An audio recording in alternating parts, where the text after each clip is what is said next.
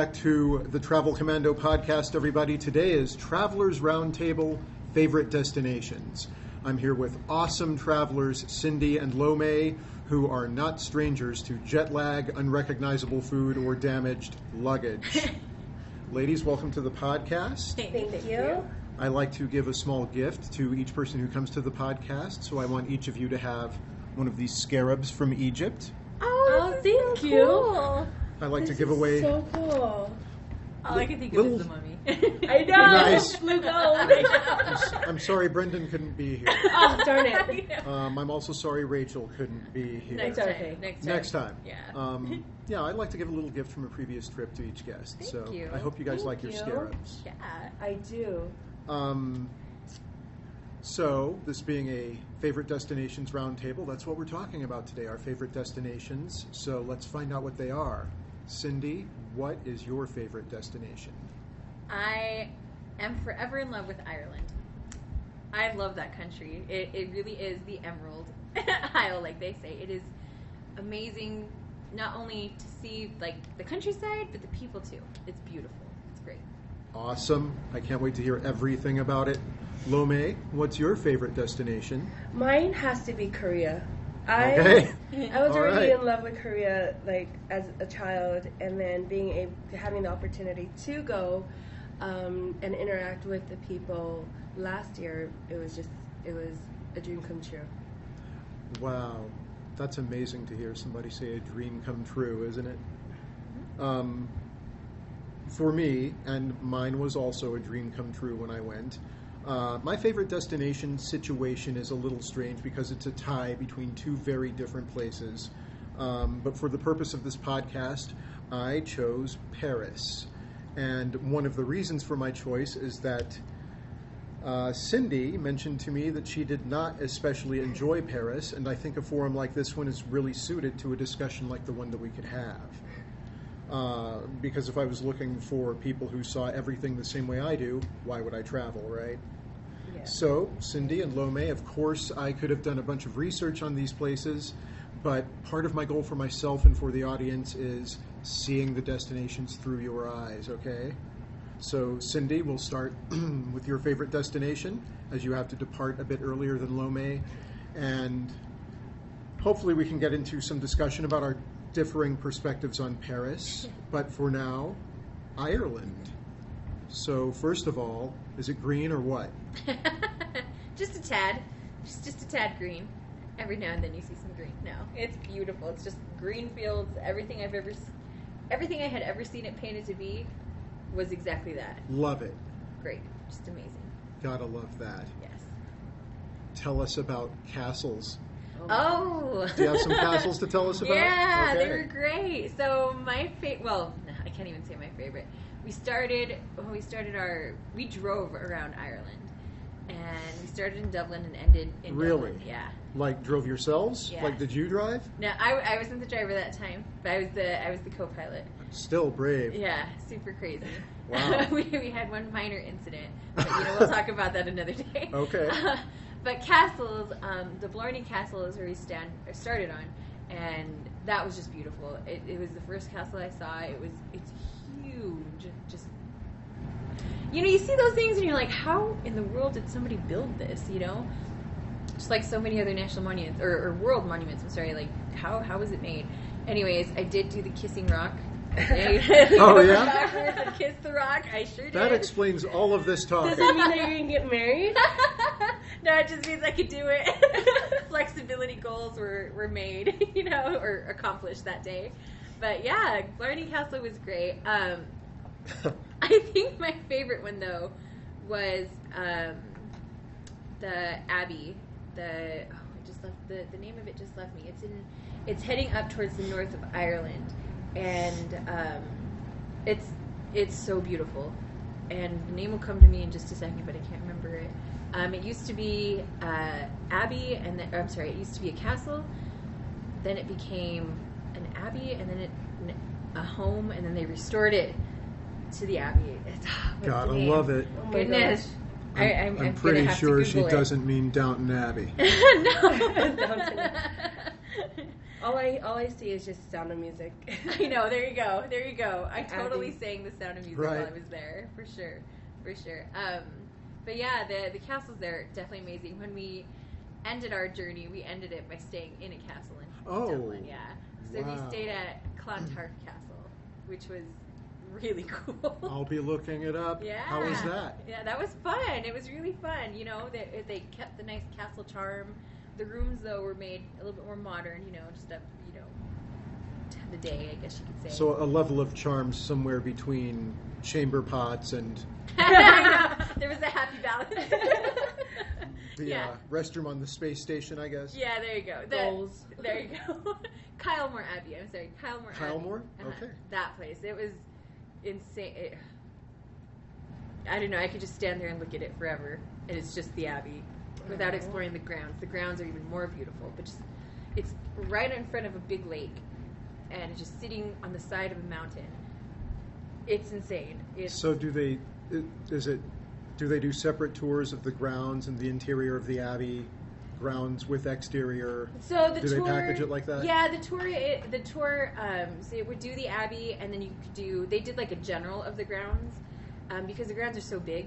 So they kind Okay. of just took you out like the, like a little superficial and explained a lot about it, and then they just kind of let you go explore. Is it a horse-drawn carriage type of situation? No. Or are you in a golf cart I wish. No, no, you walk the whole thing. you walk the whole thing. Okay. It was. It's great though. It's it's worth it. It's so pretty. Just like every time you keep walking, it just keeps changing because it's like, you know, this type of a garden, and there was a garden like dedicated to just sculptures, and then it was dedicated Love to all this other stuff. Oh, it was great. It was great. Love that. Someday when I have my money, I'm gonna have my sculpture garden. there you go. Right. So you drove. Would would you say that's the best way to get around Ireland? I for sure would because part I think of the charm of Ireland is just the countryside, and How awesome! flying does it just it doesn't do it justice. Like it, it's quick in time, obviously, but Ireland itself isn't too big. So are those the distances we're talking about? You'd be flying. Is it, there's not there's not like a, a train system or There is, um, but for the destination, we wanted to stop. I guess there weren't enough stops at the destinations Okay. we wanted to go to. that makes sense. So for us, driving was definitely worth it, and we enjoyed. I mean, aside from the city, Dublin was the hardest place to drive in. But once you're out of the city, it was so great. The windy roads, the beautiful countryside, it was terrific. We one on one of our drives, we ended up pulling over at this little place because it started raining. It looked like a, a kind of like a yurt Nice. thing. and we're like, okay, we'll see what they have because it said it said fresh scones and soup. Mm. Yeah, and we're like, we were hungry and we're like, we were a little bit tired that day, and so we're like, okay, it's raining, well, why not? We This got is there. perfect, right? Yeah. Oh my gosh, we were the only ones in there. It was like it was like a ginormous yurt sort of a thing, but it was made of stone. Wow. And yeah, Wild. yeah, and they had like a fire going right on the side, and the fresh scones were amazing, and that it was like a tomato soup that they had that was just that memorable that I will never forget that. We were so Crazy. happy. We were so happy. We sat there for like two hours. Just it was good. Was it out of nowhere? Yeah. Because, you know, it turns into Gotta love that. countryside. Yeah. It turns, when you're driving, it turns into countryside, and then you will randomly drive through, like, a little village. And then it turns back into countryside. And so, like, we're like, we need to stop. Just the next place you see is where we're going to pull over. And that's what we happen to see. And we're like, all right, that, that's what it is. Oh my gosh! Yeah. And it was someplace fantastic. It was amazing. The- And the lady was so nice. Are you here on holiday? And we're like, oh, yeah. Oh, yeah. Definitely. Yeah. So it was good. You have no great. idea, lady. Um, so before the interview, you said something to me about the specific houses and towns in Ireland uh, being one of your favorite things. Can you tell us some more about that? Oh yeah, those little towns. Blarney was. I really did like Blarney. That had one of the prettiest places ever. And what I liked about Ireland is, as some later on in one of the tours that we took, they explained to us that um, Ireland itself has this like national thing that all the towns kind of compete for. It, I guess it would be like the best preserved town. So it adds to the culture sticking around and like the heritage of Ireland staying around, the Gaelic and everything like that. But it also just adds to the splendor of it because they want they're so proud of their town and of their country and everything that they make that splendor shine in each city. And I was like, and then they get they get I think it was like a tax credit or some kind of a credit for doing that. So I was like, yeah. So that So charm there's it incentivization to stay as Irish as Yeah, possible. exactly. I know. That's a Pride. interesting idea. I know, And right? Keep the get- Irish, let's yeah, get- keep it around. That's the program Trump needs to be on. It's not I'll pay you out of my own pocket to stay as American as possible. Just leave it at that. That's so. Were the houses like super storybook cute? Oh yeah, for sure. Yeah. Everything. I can yeah. see it in your face. Yeah, like the little, the little like, it, what was it like? It looked like the straw roof. You Oh my know? gosh. Oh my god. They were so pretty, and just the, they were different colors, and they still had like the little dirt roads, and it was it was amazing. So So yeah, Everything's a cottage. yeah, regardless of size. Basically, yeah, exactly. Oh my gosh. Was it farm territory? um, some parts, some parts were. Nice. Did you see sheep? Oh, I sure did. Did they look lonely? No, Okay. you know what? And something else I found out about the sheep in Ireland, because like we'd see like all these sheep along this beautiful countryside. But the thing that was funny is I'm like, they all were like spray painted. Oh, with numbers? no, like they all had like a red, big red dot or a big blue dot on them, and we were like, Hmm. at first we are just like, oh, those poor sheep. They probably like, you know, touched red paint or something like that. You know? No. No, they're, they're, they're marked. One of the very nice locals was like, "No, that is not happening. They're like, you know, because a lot of the the towns still share pastures. Sure. So that way, yeah, you know who sheep it is, and I was like, you know, who? That's awesome. That's that's genius. I love that you were thinking they like brushed up against a freshly painted house. Totally all did. of them, right? I know. And one side of the house was red and one was blue. I know. I was like, wow, there goes my naive under What- the rock self. When I see marked sheep, I always worry that they'll become archery targets. Oh. You know, but hopefully not. Hopefully not. And if so, hopefully it's because somebody needed meat, And they, not just because they saw a blue and red circle. you know. But yeah. It sounds just charming. Yeah. Yeah. you know, That's and that's exactly why I think it's my favorite place. I love that they're incentivized to keep it charming. Yes. That's kind of. I wonder to what level they'll eventually take that. Yeah. Right. How like, Irish can you be? I know. Right, and what behaviors they'll forbid because they're not strictly Irish. True, the, true, the next step True, will be true. fining people for not being. I know. Irish I dare enough. you. Um, Dare you. so, okay, I don't know a lot about Ireland, but I'm going to say three words, and I think you're going to have a lot to say by way of reply for our listeners. Ring of Kerry. Oh. Let's hear it, Cindy. okay, well, anybody who goes there, I will suggest don't drive there. We were smart Oh. enough, yeah. No, we were smart enough to book uh, a tour. It was a, a Okay. guided tour around there, yeah. So we were on a big stagecoach. They were called Darrow stagecoaches, and Shout out. Yeah, major shout out to them. They were great, but um, it's it's quite dangerous going around the Ring of Kerry if you driving wise. It's Well- literally on the side of a cliff. And do I understand correctly that it's buses, private cars, hired drivers, every kind of vehicle on that road at the same time? Exactly. Yep, that's Okay. exactly. And it's a tiny little road. I, I kind of picture something like obviously, you know, greener, but like those passes in the Himalayas Yeah. where cars find themselves in those situations and it takes an hour to resolve. Yep, yep. I totally sat on the like that? inside because I'm like, maybe like if the bus goes over the edge, I can jump out the window. Wow, that's an I had interesting my traveler's game plan. rationale. yeah, not that that was actually you know probably going to happen because let's be honest, but you know that was my game Well, plan. Yeah. Maybe, maybe I'll be thrown clear if the bus tumbles. There you go. But yeah, the the our driver. So what I liked about it is because he drove us around. You know, we had a lot of stops. You could pick as many stops as you want for the tour, but he drove us around. And part as as beautiful as the Ring of Kerry was, I think I told you before that the thing that made it was our tour guide, our driver. Oh, that can he was make a big difference, yeah. hilarious. A And little shout out to cousin Bill in Hawaii. there you go. Sorry.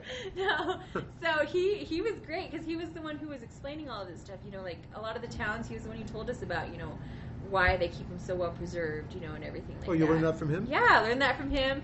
Um, and Killarney, I liked because he gave us the legend of the goat that comes down from the mountains Um, I love a good goat story. yeah, and they have because they have this huge statue of a goat right before you get in, and everyone's like, "What is that?" And he's like, "Well, the legend goes that the goat comes down, you know, on this time of year to have his pint of beer," and everyone's like, or to have his pint of Guinness, and everyone's like, "Oh, oh," and he's like.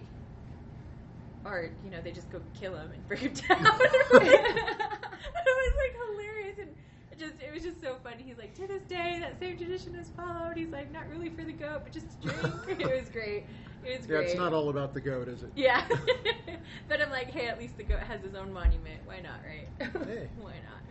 But yeah, the, um, the the sightseeing there was was really great. I like the stops that we had along the way. Um, we stopped in like the Highland part of it, which was really pretty, and um, the restaurant that we stopped at too, where they had amazing, amazing seafood.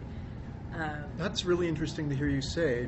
I feel like most people from the States would be with me on this page, but again, not particularly informed, so I don't know. But I definitely do not associate Ireland with like great food. Oh. But do you, Lome? You know, Do you think of I'm- it that way? Fish and chips, I guess. yeah, Okay. well, I will say that their fish and All chips right. were just the bomb. The top end, right? Yeah, Guinness stew, Guinness stew for sure. Amazing, just and you know it's different because I don't know all the all the Guinness stews that I've ever had in the states, even if it's at an Irish restaurant, you know, in different in different states, like it's just not.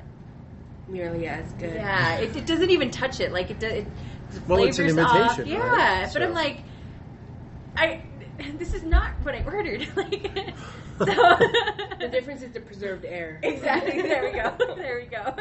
Something about it, but yeah, but yeah, the food, the food there was amazing. It's very, it's very hearty food, like potatoes, meat, lots of meat. And would you say that of, of the food on your whole trip through Ireland? Yeah, Pretty consistently? pretty consistent. Wow. Yeah, yeah, All right, good to know. yeah. Um, hmm, my my my little bit of experience with the United Kingdom drove me to American fast food, but I'm, I'm, I'm, that's also my weakest my weakest point as a traveler is my palate for sure. So, what specific sites did you visit on the Ring of Kerry? Um, so going along the Ring of Kerry, we stopped. Um, and I'm trying to remember the name of it right now. It just left me. But um, it was the very top of the mountain, like the highest peak there. And it was funny because when we got there, there were these like cute little old Irishmen, like old old Irishmen from their farm, like down the road. And one of them had like a baby lamb and like a baby donkey. And Oh. and they were dressed in like their you know like their their wellies, they're like old wellies and their Irish you know cotton sweaters and their hats and they had their thick thick Irish accent and they're just like you want a picture and we're like oh my gosh yes so I have my picture with the donkey the baby oh. donkey and the whole of my friends holding the lamb. And it was funny because it's just like the little charm I mean you know sheep are a token in Ireland. And so it just added to it. Like you're at the top of this beautiful natural you know, park area overlooking the sea, and you have this like Irish influence right there, and they're selling scones, and it was great. Kind of sounds like those two guys should be heavily taken care of by the government. they sound as Irish as it gets. Yeah. I, I can't believe one of them didn't hand you a potato. Not to stereotype, but they handed us a sheep. We're out of potatoes. it was great, but it was great. um, do you believe in leprechauns? I, I did find some clovers, so um, I'm sure there's something out there. Did you find any gold? No, no gold, unfortunately. Yet. No, no, no, Not yeah, yet. yeah, exactly. What about uh, what about liquid gold? Some Irish whiskey? Did oh my gosh, yes. You know, Dabble. and and on my trip it was. I don't remember paying very much for the wonderful Guinness or you know, Irish drinks there, because when you like all the little towns that we went to, they're so friendly that they're just like, "Are you here on holiday? Here, have a drink, have a pint, tell us your story. Where are you going?" And we're like, That's "Okay, yeah." So and you know the bands would start and then the band would be like drinks on the house from us and so like really you just kind of got like served drinks and it was so funny like that one time this is when we were in northern ireland in belfast like the the what do you call it everybody at our table you know since there's so little space like we had like a table that sat like 15 people. Oh. So like we all didn't know each other, but we all just sat together because we're like, why not? And we all, you know, started having fun. And when like the buster boy came around to pick up the drinks, he's like, "This is an Irish tragedy." He's like, "Everyone's out of liquid," and he totally went and got our whole table a whole refill of whatever we had. Ireland must just get its liquor free. I think so. That has to. It's on tap. Apparently, it it's like, like the- comes out of the hose. I Like, think there's a, s- a spring somewhere Yeah. with whiskey and beer coming out of yeah, it. That's where the leprechaun is. I know. too. the, the, I will say this though, like the we, we went to the Guinness Beer Factory and there's Guinness Oh. coming down the sides of the walls. oh, They have Oh, like nice. a waterfall Okay. of Guinness, so that makes perfect sense. Okay. yeah. Um, I just want you to know that I invented that in my apartment in college. Be expecting a little something from the Guinness Corporation for that. Um, so at this point, Cindy, I'm just going to open it up to you, and if there's anything else you want to say about the Republic of Ireland or North Ireland or anything about the trip, please do. I I gotta say, I think one of the tokens too is just the people. They are so nice. Everyone there is so friendly and just happy to talk to you. And again, just proud of where they are, um, proud of Makes their country. Yeah, it's beautiful, and they're they're willing to talk to you. And I think that's just the thing is they're just like, "Are you here? Let me share your, my story with you." And we're like, "Okay," you know. And I love it. it, it was funny. One of the B and B's we stayed at, the the their family had been in that one little town for I don't know how many generations, and so it was funny because she's like, "Are you girls going out tonight?" We're like, "Yeah." She's like, "Go down to the local pub," you know, like just it was like three doors down, and she goes. Tell them Maeve sent you, and we're like, okay. And so we got there, and they're like, hi. We're like, hi, Maeve sent us, and they're like, ah! Amazing. I mean, no. It was like VIP treatment. It was great, and you know, it was like they they treat you like part of the family. It was I loved it. I Wow. love the people there. Yeah, and again, the just the natural beauty. I mean, my favorite thing was the Cliffs of Moher. My other friend loved on the Giant's Causeway. It was beautiful, but yeah, for sure, Ireland. Ireland is where it's at for me. Wow. Well, I hope everybody listened to that, and anyone who's on the fence knows what to do now, right? And this, uh, I guess, brings us to me and to Paris. Um, either of you have any questions, or should I just go? Um, so you said that you didn't, you, you don't have a palate for food. Not what really. Kind of, what kind of food did you like in Paris and did not like? Um, it's it's embarrassing to to host a travel program and say this, but uh, I didn't really like much of what I sampled in France. Um, the hotel breakfasts, which are very basic continental breakfast with you know bread and meats, uh, kind of did it for me. Pretty bland. Most people would probably struggle with it. I kind of enjoyed it.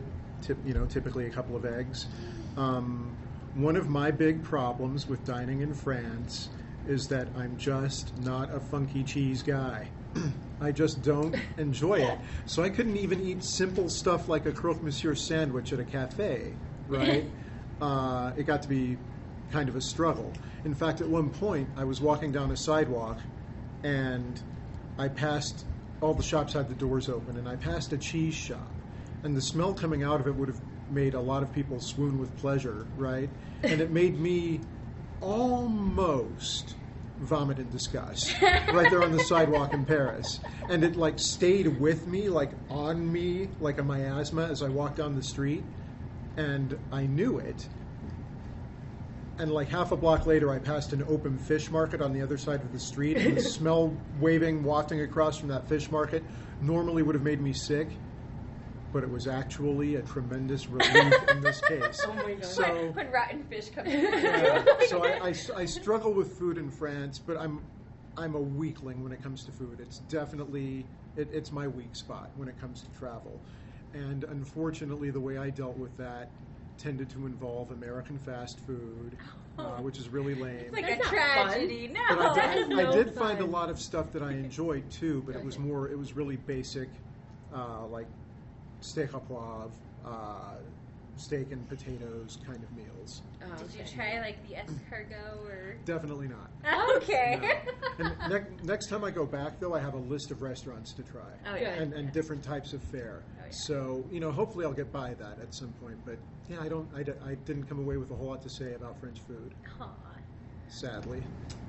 Okay, so did you need to, when you went to France, did everyone, were there English speakers or did you need to know French in order to get around? I definitely would not say a person has to know French. It certainly helps. Um, most people spoke English. Pretty much everybody speaks English. But I mean, of course, it helped to speak French, right? Just like it would help to speak English if a person came to the United States. Mhm. Um, I felt very lucky to have the ability and to have had the opportunity to practice for a month before I left with a Belgian friend of mine. Shout out to Pascal. To this day, I thank you, my friend. Um, but what would often happen is if I found my way into a difficult spot with French, people would say, if you're more comfortable, we can continue in English. Oh, nice. And I, I, it was very kind of them, but I would try to insist that we continued in French yes. because I wanted to practice it. And one of the best experiences I had over there, and I got to have it every day, like Mhm. multiple times, right, was not quite knowing how to get a point across, right? like not knowing how to communicate what I wanted to. Um, and having to find a different way to explain it, like a, a back door into talking my way through a situation Yes. like at one point my, my vacation almost got ruined by blisters on, on my Oh. feet right Mm-hmm. It was to the point where i was having to go back to the hotel and soak my feet and all of that and that's going to ruin a vacation so Of i course. realized i've got to get these popped now right Oh. i could not remember the word for needle I, if, if my life if I had needed a needle to decompress a chest wound, I wouldn't have been able to get one. I couldn't remember the word, and I didn't know the word for band aids or disinfectant. Uh, so I had to have a few discussions and try to get through this point, right? Mm-hmm. And I'm pretty sure that the girls at the pharmacy, when I was trying to describe rubbing alcohol, Uh-huh. they, they did not get that concept at all. And they have betadine.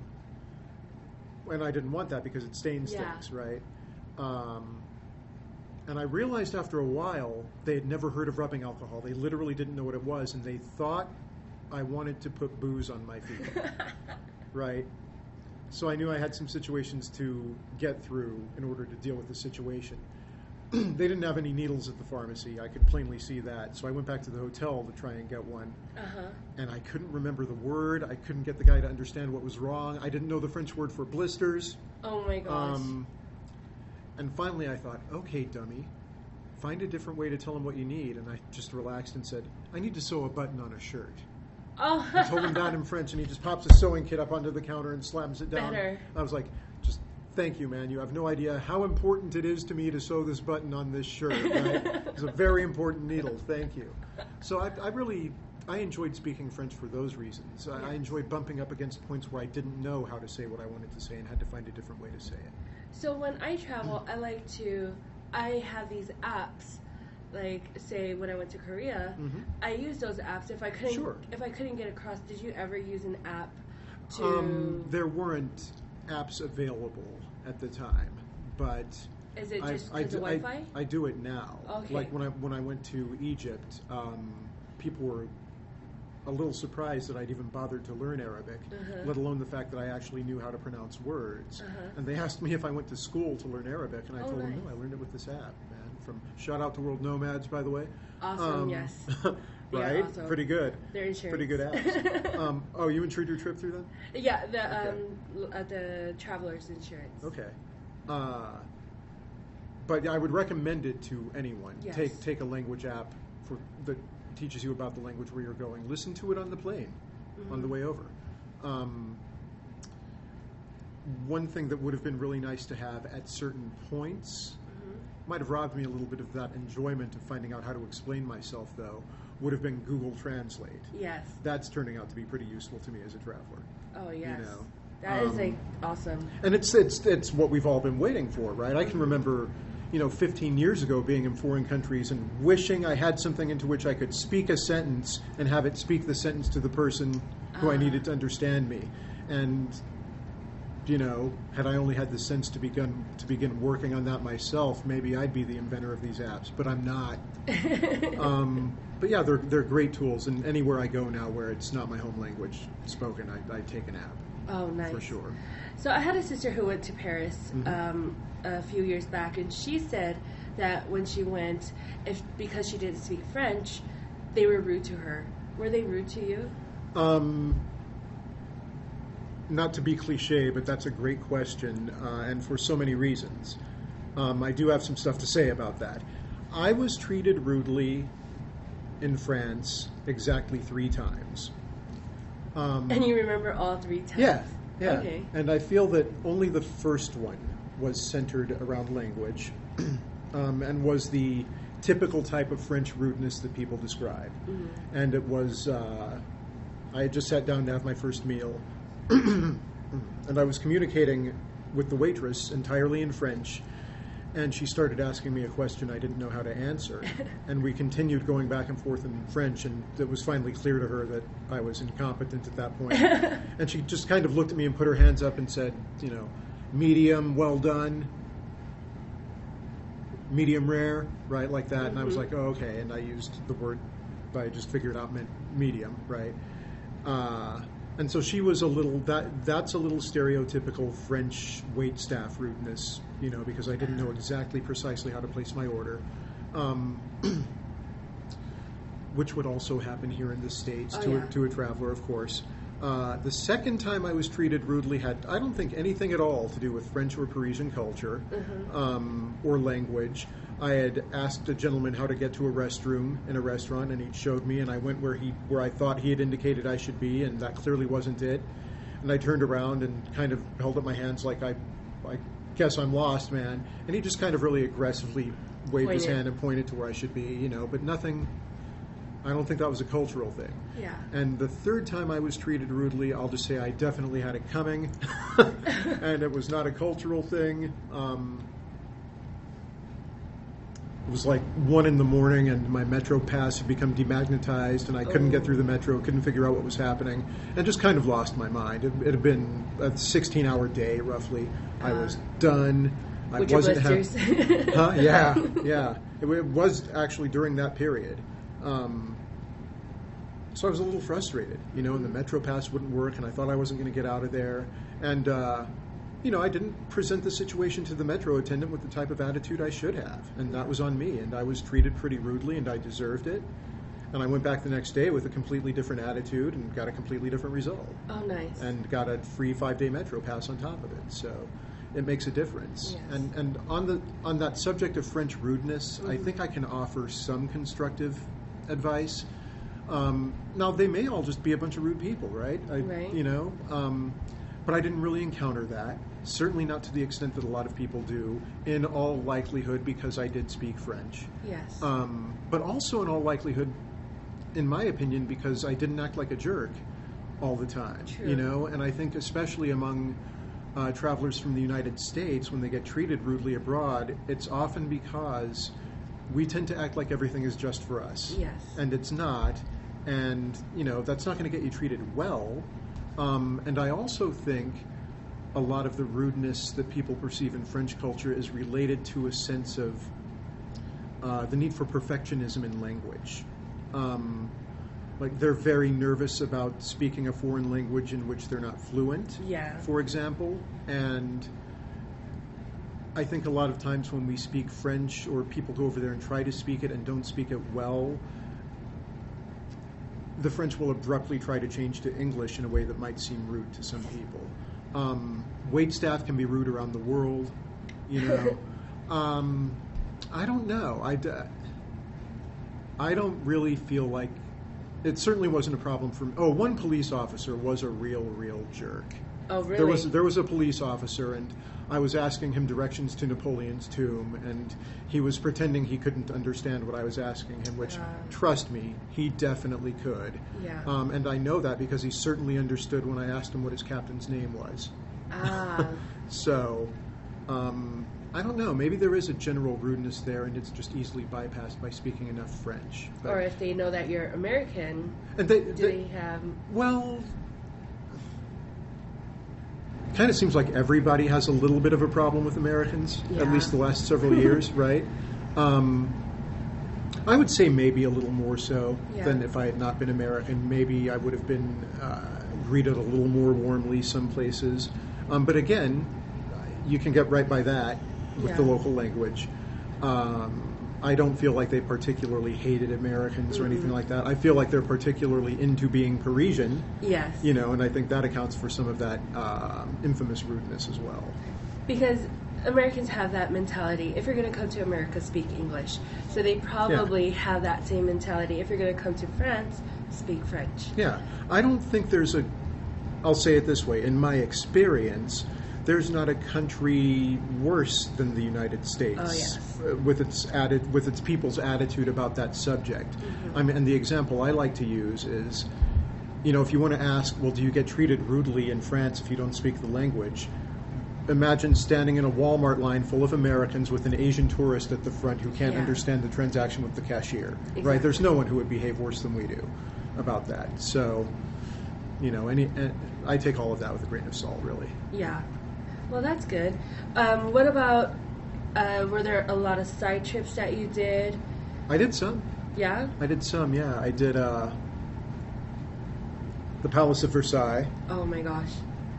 of How, course. is it as big as it looks on the pictures? It's enormous. It's enormous. It's so so big, and that's just the palace. Just the palace, not the grounds. yeah, the, the, grounds are. Uh, I don't think I could see to the end of them. Oh no. And I walked and walked and walked and walked and so it's walked. more like a three or a multiple day type of event, correct? Like you need to I- go there more I than one wouldn't. day. I wouldn't necessarily say that, and I wouldn't have gone there more than one day. Mm-hmm. But there are people who probably would, and my advice would be if you want to see everything at Versailles, yeah, it's going to take you more than one visit in all likelihood.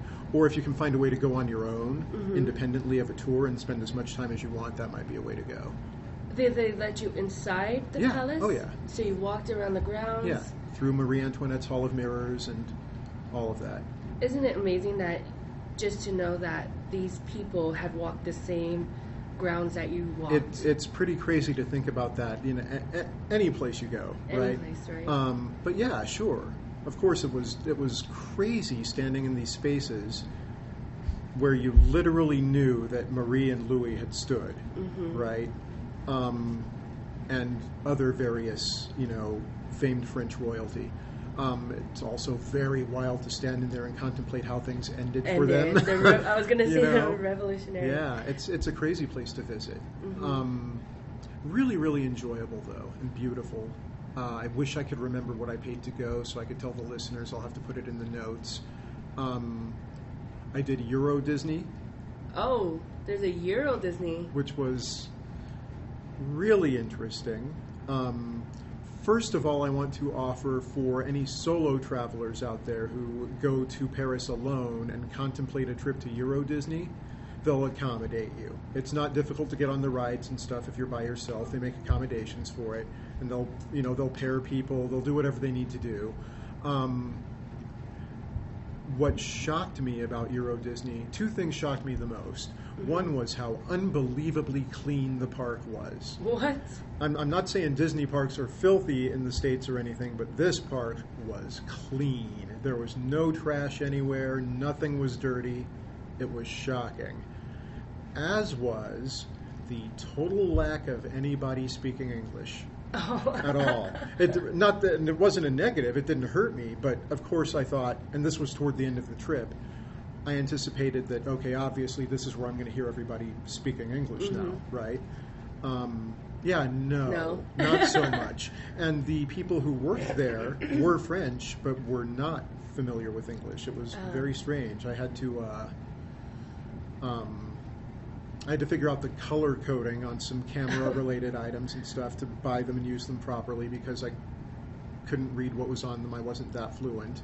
Um, and there was no getting it translated by the cashier. Uh-huh. Um, the rides were great. Uh, seemed like they were a little bit slower than they'd be here, but that, that could totally be my imagination. But what was really interesting was like taking, for example, the riverboat ride at Disney. and you're already in Europe, already meeting people from all over the world, Mhm. right? But on that riverboat ride at Disney, I met people from like every country there is. Oh, wow. It was incredible. Everybody wants to go to Disney, apparently. Apparently. Um, so worth the trip, and it's it's a multiple train type journey. You have to use the metro and then the RER trains to get out there, um, unless you drive, which I personally don't recommend.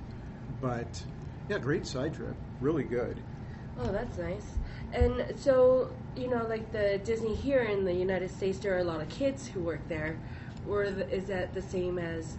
Yeah, the way I remember it, not not maybe a little older Yeah. than uh, the average age of a, of a Disney park employee here, but essentially, yeah. So Re- that's possibly young the reason why a lot of people didn't speak English is because they Could were be. younger. It okay. Um, so you stated about driving. Yeah. You don't. You didn't like driving there. Did you rent a car? I d- no. No? no, I did not, and I would not. Um, and I don't. Uh, for our listeners, Cindy had to uh, depart. She's no longer here, and I'm looking across at her little piece of paper she had in front of her, and there's an Eiffel Tower sketched on it. Um, Cindy told me that she drove in Paris and really enjoyed Yes. it, and I don't. That's incomprehensible to me. Um, in fact, I was warned before I went. I'd seen, you know, Paris in movies and on Uh-huh. video and on TV my whole life and everything, and it certainly didn't look like someplace I wanted to drive. yes. And like a month before I went, I met a guy who had been there, got much younger than I was, and like his strongest takeaway from Paris was don't drive, don't ever drive, don't get behind the wheel of a car. And one of the things that he liked doing was sitting in the window. He'd sit and hang his legs outside the window of his hotel and just watch all the crazy driving in the Drivers, streets. yeah. And I see why he did that. It's until I went to Africa, I had never seen anything like the driving in, in Paris. And he warned me about it. He, he told me, you're, you're not going to believe what you see. Stand on top of the Arc de Triomphe and watch uh, Charles de Gaulle Circle, Uh-huh. uh, and you're not going to believe what you see. And he's right. And when he was done talking to me, he said, Okay, so I'm just going to ask you, yes or no, are you going to drive? And I, I kind of messed with him a little bit and I said, I'm thinking about it. and I'll never forget his reply. He goes, You'll die. And he walked away. and so I figured, okay, I'm not going to plan on renting a car, and I'm so glad I didn't. Oh, that's good. And also, you don't really need one. The Paris Metro is amazing. Oh, is it? Yeah, I was just going to ask you about the metro system, like the public notch. transportation. World class as far as I'm concerned. Um, it's old. You know, it's uh, it has a reputation for being a little dirty, and it is a little bit. And, Yeah. you know, what tra- subway isn't? Yeah, exactly. And what subway doesn't have cars that need to be refurbished as Yeah. well? Um, there's a little issue with that, but it goes everywhere. It's really easy to understand. Oh, nice. Um, when you're in the car, there's uh, at the front of the car is the destination name. At the back of the car is the name of the station where the car starts, where the yep. train starts. Um, there's a really easy linear map inside each car. Um, and the metro overall was uh, like I memorized it before I went. I had a, I had a metro map in a Fodor's guide, and I Uh-huh. was able to memorize it. And the only time I had any difficulty was when I leaned on that memorization to get me from a particular point to Notre Dame, and it didn't work out, and I couldn't figure out what was going on. And I remember the resolution was I realized I needed a color coded. If I'd had a color coded map, Yeah. it would have solved the whole problem. And I want to say that the issue was there were two lines numbered four in that Oh. part of in the Ile de la Cité, and I was on the wrong one. I, I Ah. think that turned out to be the issue, but that was literally my only glitch on the metro. It was perfect. Other than that, right on time. Great place to meet people. Great place to people watch, Mhm. and everybody's favorite thing about the metro won my heart over immediately, and it's the entertainers on the metro. Oh, that's got to be awesome. It's amazing. There are people in the stations, Uh-huh. okay, of course, but in Paris, entertainers will get onto the cars and ride a few stops doing their acts Mhm. and then take tips and get off. And it's phenomenal. I I enjoyed it so much, and I, I still remember this one pair of guys who got on, uh, and they were pulling stuff into the car, and I couldn't figure out what I was seeing. Uh huh. And then I realized, oh, this is going to be badass. They got, they had a, a hand dolly, a furniture dolly, Okay. and they had electric guitars, a generator, and an amp. a generator. Yeah, and I was like, I was like, what are these guys about to do, right? And they got on. I don't remember everything they played. Mhm. I have it written down in a journal, but I mean, it's been a while, and I still remember this. They played. Uh, still haven't found what I'm looking for by U2. Oh, Um, and I remember they played The Joker by the Steve Miller Band, which was the just such a weird experience to be checking out these two French guys playing The Joker on the subway in Paris. Um, they played three or four other songs. They got tipped really well. They were a great act, and that's just it's free entertainment. If you're in Paris, the metro is free entertainment, and, and people should look at it that way. Maybe not quite. It's included with the price of the ride. oh, re- oh. I'll say it that way. It's got to be the best, though. So good. Um, and then, so another thing I had to ask about is gypsies. How is that? Because I hear a lot of bad things about that. Like, I heard, like, I had a friend who, uh, she lived in France because she was teaching English, and she was talking about how she had, uh, the first day that she went out, her bag got sliced and she didn't know. Mm. Her bag got sliced Mhm. and things fell out of it Mhm. and was picked up.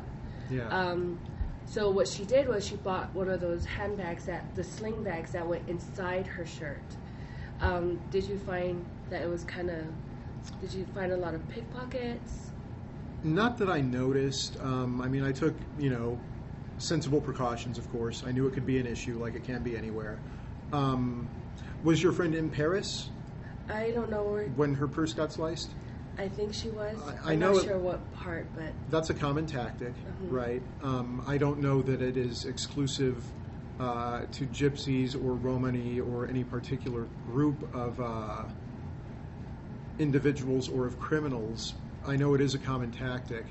I don't recall ever seeing anything that made me nervous or made me nervous for anyone else, Yeah. which is important because, Mhm. you know, a lot of times when you're traveling, you see stuff that you think is about to go down for Mhm. people, right? And, yet, and you wonder if you should intervene.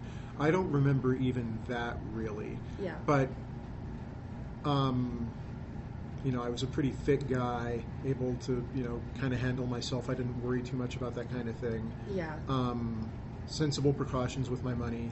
And I did look out for pickpockets and stuff in certain places, and I, I never caught any dubious activity going on. I'm sure it was. well, that's you good for you. I, I wouldn't. I, I would not warn people to be scared Not- scared of it. I would just Okay. say take sensible precautions. Yes. You know, and, and of course, especially for women. oh yeah. And now they've, there are so many other options for women. You know, Mhm. different types of purses, different types of bags, different types of clutches and wallets, and you know, um, self-defense utensils. But a lot of those can't be taken on flights. uh, but as far as just material ways to carry money and identification, I feel like women have a lot more safe options than they used to. When you went about money, did you Mhm. have to take a lot of cash with you, or could you use your debit card out there? I absolutely was able to use my debit cards. Okay. Um, I did take a lot of cash, so I, it's hard for me to say whether I had to or not because I had it with me, right? Um, I didn't know what the situation was going to be. And even though I could use my debit cards, I was glad that I took a lot of cash with me because once I started running out of it, I ran into a problem where the ATMs in Europe wouldn't allow me to access my savings account Uh, yes. which is where I'd left all my money. Right? And so I wasn't able to get access to any cash, and I was down to my last, I think, $80, and I had like six days left in Europe. And I was fortunate enough to find a place, um, an exchange bureau, Yes. that gave me a cash advance on a credit card with no PIN. They just needed my passport Yes. to match the ID. Uh, I would, as far as recommendations on carrying cash, I wouldn't say that what I do is for everybody. I used to carry really a lot of cash on me when I traveled. Um, I don't anymore. Um, I would not say you need to have a lot. I would say have a good day's supply on you. Yeah. You know. On you, and then just like the rest in your hotel room. Yeah, in the safe, or In the safe. or just take it out of ATMs or whatever. Um, as you know, there are still some issues with international ATM access that can hang people up, and that is one reason I do advise taking at least a supply of cash for every day. Yes. Like if you're going for five days and you figure you're going to spend three hundred dollars a day, you know, take Take that. ta- take that much cash. Yeah. And did you find it that a lot of places didn't, when you try to exchange the money, did you find that there were more cheaper places in the main part of France, or did you find it outside, like the exchange rates? That's a little hard to say. I feel like the rates were a little better in the less touristy areas, um, but I also didn't have to exchange that much cash. Um, and at the time, the rate was more or less equal. Yes. so it didn't vary too much based on where you were. I think it was a little better in less populated areas. Um, no issues with performing the actual exchanges, um, and I, I more or less got even money, so Yeah. I didn't have an issue there either. oh, that's good. Okay, what about favorite activities? Ah, favorite Did you take a lot activities of in? Paris. Uh, that was one of my favorite activities. Yeah, like I'm surprised the camera still worked when I was done. Oh, nice. Um, so much photography, and Europe is so geared for that. It's Mm-hmm. like everything was built with future photography in mind, almost. Um, and Paris, in particular, is a shockingly good place to be a photographer. Um, but as far as the actual activities, I'll pick two favorites, okay. and they were both cathedrals. Um, Notre Dame Oh, is beautiful. breathtaking. it, it is breathtaking. Not, not so much at first. When I'm going to warn people that when you first come around the corner and see it, it might not be quite what you're expecting. Gothy. It's it, well, it's crowded in more than you would Ah. think. Um, and I, I don't know how to further describe what I want to, so I won't try. But you, you, you might be a little a little negatively surprised at your first glance. Maybe not. Maybe it's exactly what you picture, though. Um, but touring the cathedral, going in and seeing everything, I don't use this word a lot to describe travel experiences, but it's magical. Yeah. It's magical. Wow. The the architecture is unbelievable. Old classic Gothic architecture.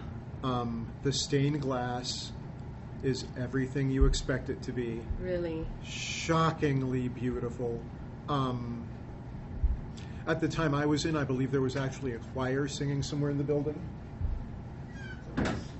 And uh, I spent a little time just walking around and listening to that, checking out all of the candles that had been lit in the church. Um, I went up into the towers, and I highly recommend that to people. Are there elevators? No, and that's good. That's a thing. It was a little bit of a thing for me, and I was really, really fit. When I left Paris, my calves on my legs were at least two inches bigger around than they'd been before I went, and I trained for the mm-hmm. trip. Everything is stairs, usually tight little spiral staircases, and these towers were no exception. And it's hard to breathe sometimes, right? Because they're not, they don't draft well, and there are people coming down as you're going up. So it's a bit of a workout, okay? Yes. But when you get up there, I, I, I don't know adjectives superlative enough to describe the experience of being up there among the gargoyles, Oh. looking out over Paris. Phenomenal. E- Every, everything about the Notre Dame experience was tip top. Being Highly out in- recommend it. oh yeah, absolutely. Don't miss it. The flying buttresses outside, incredible. Um, and my other favorite activity was Sacre Coeur Cathedral in Montmartre. Um, people call it the White Cloud or the White Dove of Paris because it's up on a hill overlooking the whole city. Um, it's a really interesting cathedral architecturally. It combines Gothic, Moorish, and Byzantine architecture. Um, unbelievably, indescribably beautiful, huge mosaic inside the domed ceiling when you walk in. Um, I don't want to give away what it is, what the subject is, because photography inside the cathedral is forbidden, and I want people to go. So I don't want to say what the uh, what the murals of, but it's shockingly beautiful. Um, did the same thing there I did it at Notre Dame. I took in every interior detail I could. Probably spent three hours walking around the exterior, and then time through Montmartre, through the artists' village, and all of that. But um, Sacre Coeur uh, is one of the most amazing feeling spaces I've ever been in. It's it's pretty overwhelming. Um, again, great stained glass. Um, it's all white marble, uh, Wow. very different looking than than Notre Dame from the outside and the inside. Um, again, I, I feel like I think there was a choir in there singing, either that or there was a service being conducted. And I, I might be transposing my experiences at the two cathedrals here. Um, but in that way, it was still, it wasn't like a tourist site. It was a piece of active local culture, right? And that was amazing. Just so, so touching uh, to be part of. And then when I was walking around the outside of the cathedral, I started hearing a particular sound from what I'll call America's cartoon past. And it took me a minute to convince myself that's an organ grinder. And then I kind of moved into an area where I could hear it better, and I was like, there's an organ grinder somewhere around here with a genuine, like, antique machine. And then I caught one of the smell of one of my favorite snacks in the world, those cinnamon roasted almonds, uh-huh. right? And so I thought, okay, I have to have some of that right now, and I get to follow that smell through Montmartre, right? Which was amazing, and that's just what I did. And as I followed the smell, the sound of the organ grinder got louder, and I was like, man, what am I about to walk up on and see, right? And I finally made my way out in front of the cathedral, and there was the cinnamon almond stand, and the organ grinder was running it, and he actually had a monkey that was Ah. helping to serve the almonds. Oh my gosh. It was in, such an unexpected, cool, cool thing to encounter, you know. And there, there's a lot of that at Montmartre. It's not just Sacre-Cœur Cathedral, which which is the highlight, but a million traditional French cafes, um, a Salvador Dali museum, which I highly recommend, by the way, if you're into Salvador Dali and you go to Paris, go to Espace Salvador Dali in Montmartre by the cathedral. Fantastic. And everything up there is everything's worth 50 times the price of admission. Really? Yeah, nothing's really expensive, and uh, I'd pay $100 at, per activity to do each thing I did up there. And because there's the artist's village, it's an automatic souvenir. You can walk away with a painting, a sketch, a chalk drawing. Somebody will make a sketch of you. And I'm not talking about just, you know, caricature artists like you'd find at Myrtle Beach. You know, there are people there who will do high quality portraits of you on the spot. For very cheap. Yeah, it's a great, great visit. Um, you do need to be prepared for quite a physical climb to get up there, or you simply take the funicular for a few bucks. And if you have the Paris pass, the funicular's included. Oh, nice. Yeah, Well, it's that's a, good it's to a know. great, great, great visit. And if you're hungry, great place to be. Every kind of food you could ever imagine, all around you at all times. Crowded, little crowded, but uh, so worth it. Well, that's awesome. France sounds really like a place that I want to visit. Was it as preserved as Ireland? Do you think? Um, I would say everything was pretty well preserved. Um, and unlike some other places I've been, you could see that they were taking active care to preserve what needed to be preserved. You know, um, gosh, I mean, there's nothing new at those cathedrals, and everything's in good shape. You know, and at the Louvre, uh, even the oldest parts of it are in good shape. Um, street, the infrastructure is good. I've been to some places since then with really, really bad infrastructure, and I know a little more about what I'm saying. The infrastructure is pretty good. Um, and basically, like a lot of people talk about Paris as being run down and that it seems dirty and uh, unsanitary and old. And I would respond to any statements like that by saying I saw exactly what I expected to see, which was a thousand year old city. Mm-hmm. Not everything's going to be shiny and new, you know, but as far as actual filth, the and you know just the kind of garbage situation and sanitation situations you hear about when people speak of Paris, I only saw two things that even reminded me of that. Um, one wasn't even something I really saw. It was a tree well where people would stop to let their dogs pee. Okay, it's just in the middle of the sidewalk in this public area, and it wasn't you know the greatest place to walk by. Um, but where isn't there that here, right?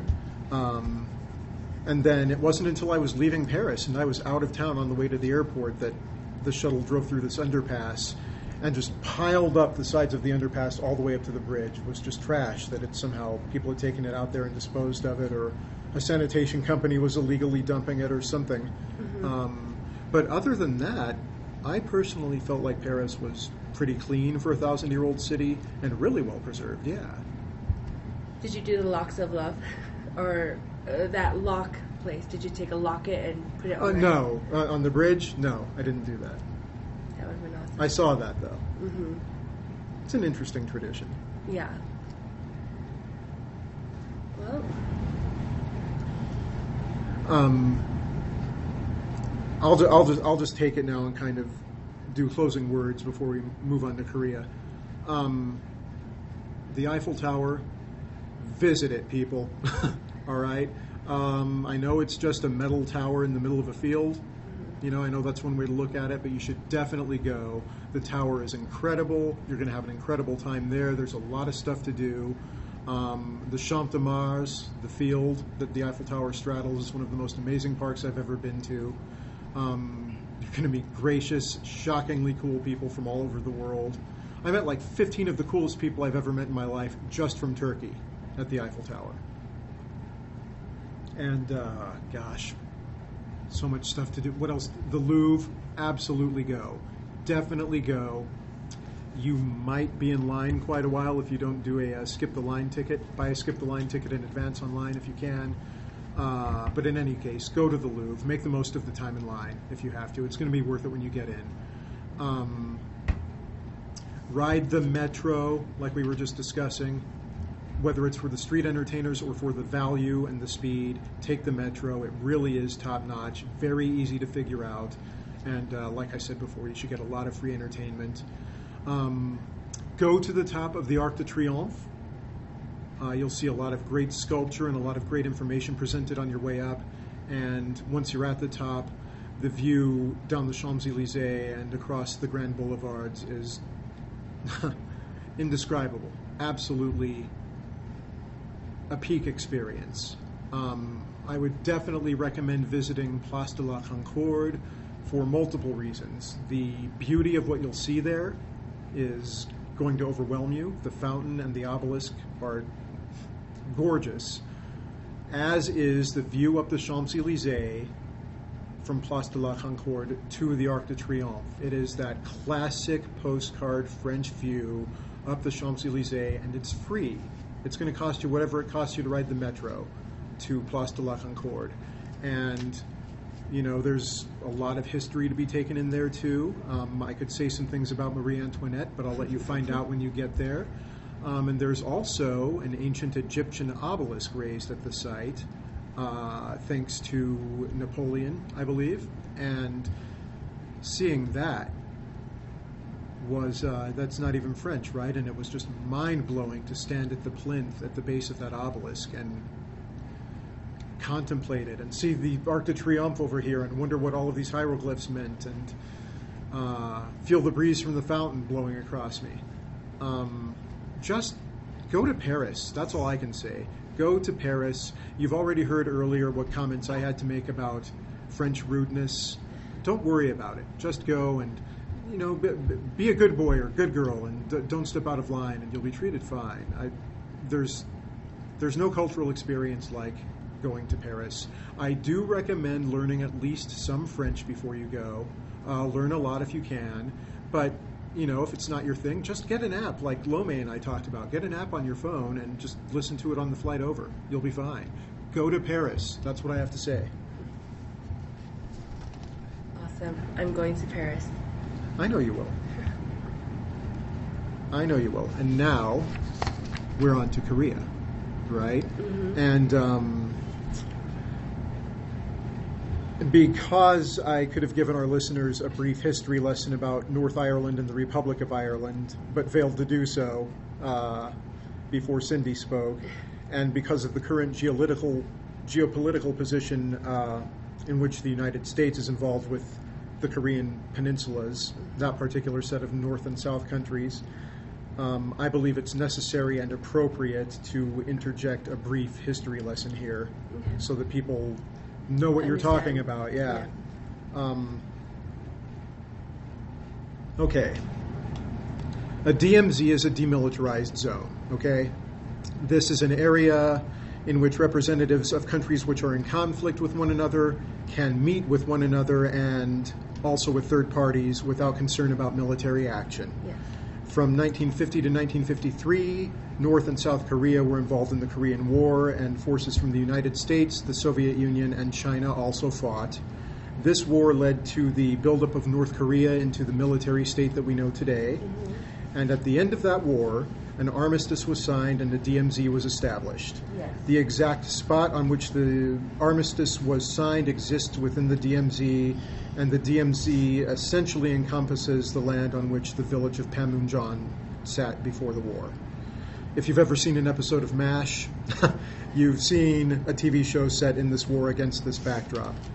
And within the DMZ is a JSA, or Joint Security Area, which is guarded by both North Korean and South Korean soldiers. I'm sure Lome will tell us all about it.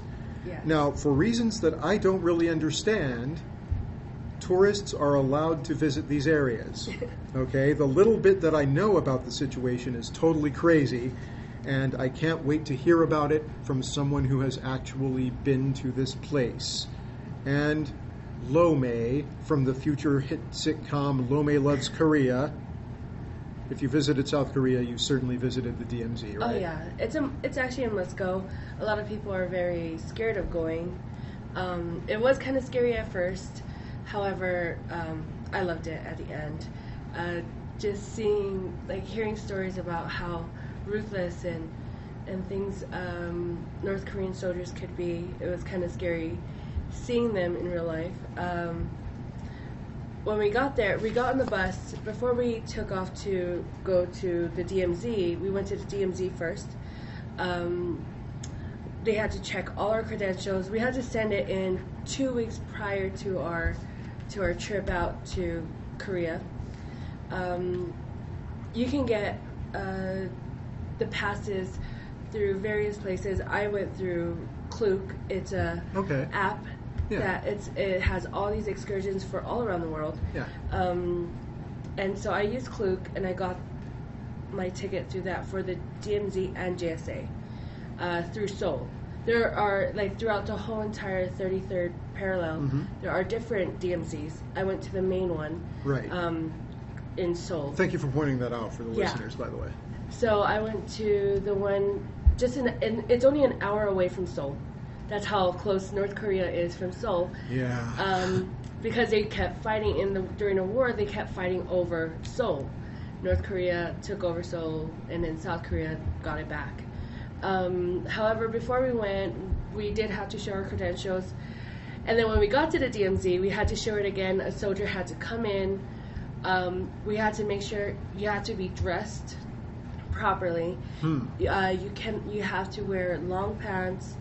Um, make sure like that you're covered, um, and if you're not, and you have to have covered shoes. If you're not, they can stop the whole tour, or if they're nice enough, the tour guides that you went with, they will bring ugly clothes for you to wear. Um, like intentionally ugly, like they're shaming you? I no, I, I think it's just what they have on donation. Okay, that makes- donated yeah. donated clothing. Um, however. You are sent information prior to your to your visit, uh, Oh. so make sure that you follow everything that's on that email. Yeah. Um, We've so- all seen you don't want to get kept. no, Right? Yeah. you don't want to get kept over there. Uh, so we went there, and every single, I think we had three stops, uh, checkpoints that we had to do, showing our credentials prior to us getting to the actual DMZ area. Okay. Um, so when we got there, uh, you had to go in and basically sign your life away. It's like a piece of paper. Yeah, I have a question about this. I think you're about to. And I thought Yeah. I brought the paper today, but I, I didn't. Oh, I wish you had. but yeah, basically it just says that you will, if a war breaks out during your visit, you will not interfere with any military, um, anything with the military. You just have to sit to the side, um, and that you possibly might die. That's my question for you was I've heard this rumor that when you visit the DMZ, you have to sign a waiver acknowledging that you might die in military action. yes, Right? It's like a long sheet of paper. it sounds awfully military for a DMZ, It was it was awesome. you know, especially when the point of the area is supposed to be The most that they can relax. Oh, yeah, you know, and, true, and, and because meet, there's with- so much meet without conflict. But yeah, obviously that's not the real nature of the site, is No, it? it wasn't. but when you went in there, after you signed this paper, then you sat inside um, this room where everyone has to watch a video of what happened during the Korean War. And it's an awesome room. Like, the whole room is surrounded by um, a screen. So when the airplane is flying, it's flying from the left all the way to the right, like going all around the room. Um, but they explain a lot about what happened and why it happened and what is happening now. So is it mostly information about the war Uh, it's or about the current situation? both Okay. about the war and what's happening right now. Not too much of what's happening right now, but just majority of the war. Uh, after that, then you're able to go and see the Blue House, which is the area where you can safely cross North Korea. Um, Did it feel safe? it did feel safe because there are a lot of soldiers in there. Um, okay then. they look like mannequins. Like you can go and take pictures, but you cannot touch them. They do look like They mannequins, do. right? They do. They stand there, fisted, hand fisted, and very intimidating. I think it seems to me like when I was much younger, I saw pictures of Yes. the area, and I thought they were mannequins, and I, I kind of remember learning that They they, were- weren't. No. And it's freakish that they have to stand there and stare at each other like that all day. So, and then on the outside, uh, you can see where the pavement, where the div- the dividing of the nations. Um, one is a gravel, and that is the, I believe it's the south side. I could be wrong, but and then the other side is the north side, which is just cemented. Um, but yeah, and then just looking up, and you can see the North Korean building with their soldiers outside. yeah. It was They're it was- armed soldiers. They're very armed. Everyone Yeah. is armed there. Yeah.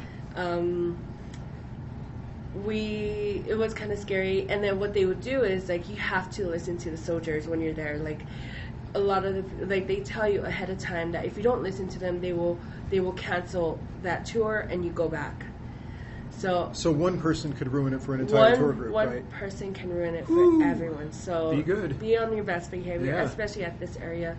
Um, we got to when they told us like we before we got inside the the blue house, we got to stand on the staircase overlooking North Korea, and we could take pictures. And they tell you this is the time you take pictures and take it now. And then after like five, less than ten minutes, uh, they say enough pictures, and you Wow. to stop. Like there were a few people, but I kind of yelled at them.